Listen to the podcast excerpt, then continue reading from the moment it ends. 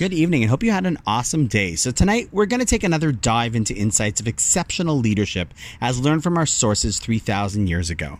We've already discussed that a true leader cares more about the mission than his or her own role, title, corner office, or fame of achieving it. And at the same time, a great leader, boss, president, or CEO has to care for and about each individual and team member who is part of the mission as much as, if not even more, than the mission itself. The question then we have to ask is how does one identify or become such a leader? Now, generally, when it comes to great leadership, there are two metrics which are used. One is IQ, intelligence quotient, how mentally competent a person is in that particular field. You need to have good understanding of what you're doing. That is obviously important. Secondly, today we're also told about EQ, emotional quotient, the ability to be aware of our own emotions and the emotions of others, the ability to read people and read the room. However, Bill Boulding, the dean of Duke's Business School, writes in a Harvard Business Review article that these two factors are simply not enough. He posits that in addition to IQ and EQ, you need DQ. See, knowing your field and reading the players are important, but it doesn't mean you'll be a good and honest leader. It just means you'll have skill and can lead. So, what is DQ? Hold that thought. Let's jump back to the story of Moshe's successor. When Moshe asks Hashem to ensure that the Jews will have a great leader, Hashem tells Moshe to take Yoshua because he is a Ish Asher Ruach Bo, a man who has spirit in him. So, what does it mean that Yoshua has Ruach, spirit in him?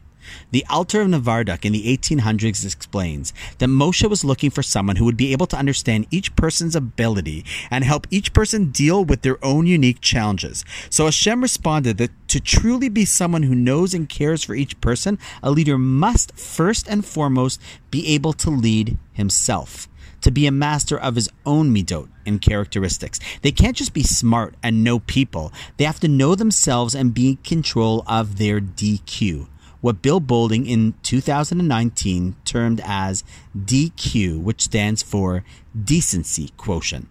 To be a leader, you have to be a decent person. Plain and simple.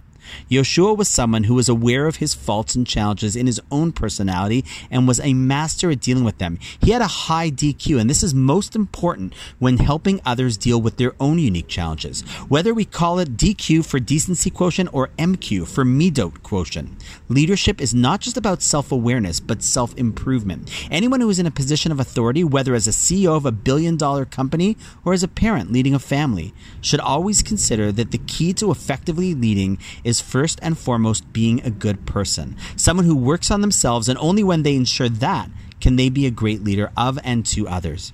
As Bill Boulding says, successful leaders today and in the decades to come must possess the triple threat leadership capability IQ, EQ, and DQ. In other words, they must possess a combination of two familiar attributes, intellectual and emotional intelligence, and one that I believe must be recognized and elevated that of decency. It might have been a quality that Bill thought needed to be elevated, as per Harvard Business Review, but it was in our Business Review already thousands of years ago, as the Torah is not simply so much a guide for us to understand God, as much as it's God's guide to understand humans themselves and what is important for them to live a good and meaningful life. And on that note, wishing you an awesome night, and I look forward to seeing you tomorrow.